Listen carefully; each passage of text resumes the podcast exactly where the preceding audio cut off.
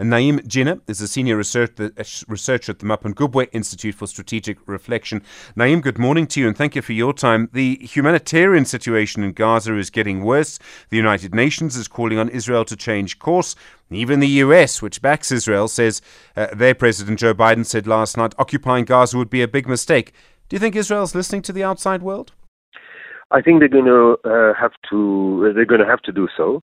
Um, I mean, if if we track the kind of statements that have come out of the White House, starting with Biden's initial two speeches, where you know the Palestinians didn't exist in in those speeches, to the one uh, last night that you're referring to, there's been a kind of progressive change. Um, I think that if if Israel wanted to invade Gaza, uh, take over parts of it, as seems to be its plan, um, it might have missed the opportunity and the, the window already because uh, its allies are now starting to at least get concerned, if not turn against it.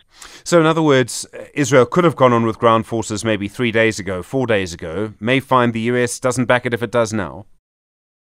Uh, yes, except that four days ago it wasn't prepared to go in, uh, but uh, now it is. But you know, the international community is not as doesn't have the appetite it might have had then.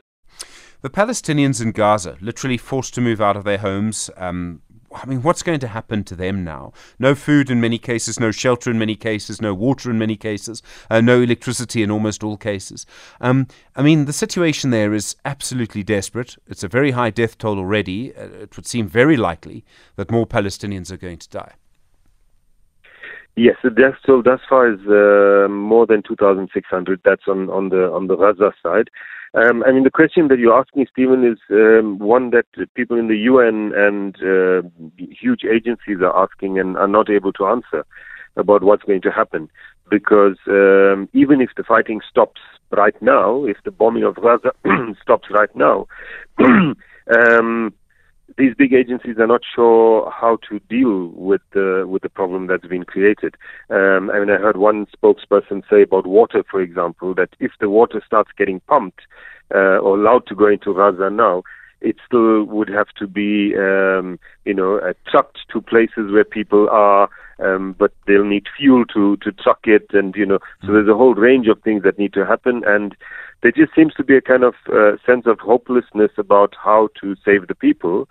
Um, many of those people that have been of the 1.1 million people that were told by the Israelis to evacuate the northern part and move to the south, uh, many of them are moving back uh, to where their homes were. Their homes might not exist anymore.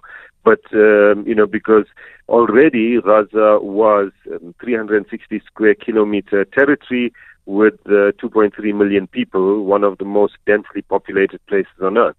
When you squeeze all of that into half of that territory, um, you know, it, it's even worse. So people are going back. Uh, uh, staff in hospitals that were because Israelis had planned to to bomb the hospitals and told staff of the hospitals to leave. They're not leaving. Um, if the Israelis go in with ground troops now, I think you'll see much greater massacre than uh, than we've seen over the past week.